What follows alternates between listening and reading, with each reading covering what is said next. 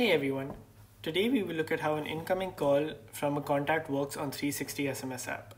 Suppose you had tried to call a contact using CTI, but they didn't answer and are now calling back. On 360 SMS app, you will receive a call like this within the CTI functionality. I can either accept this call or reject this call. This call happens within the regular CTI functionality. This is how an incoming call works on 360 SMS app.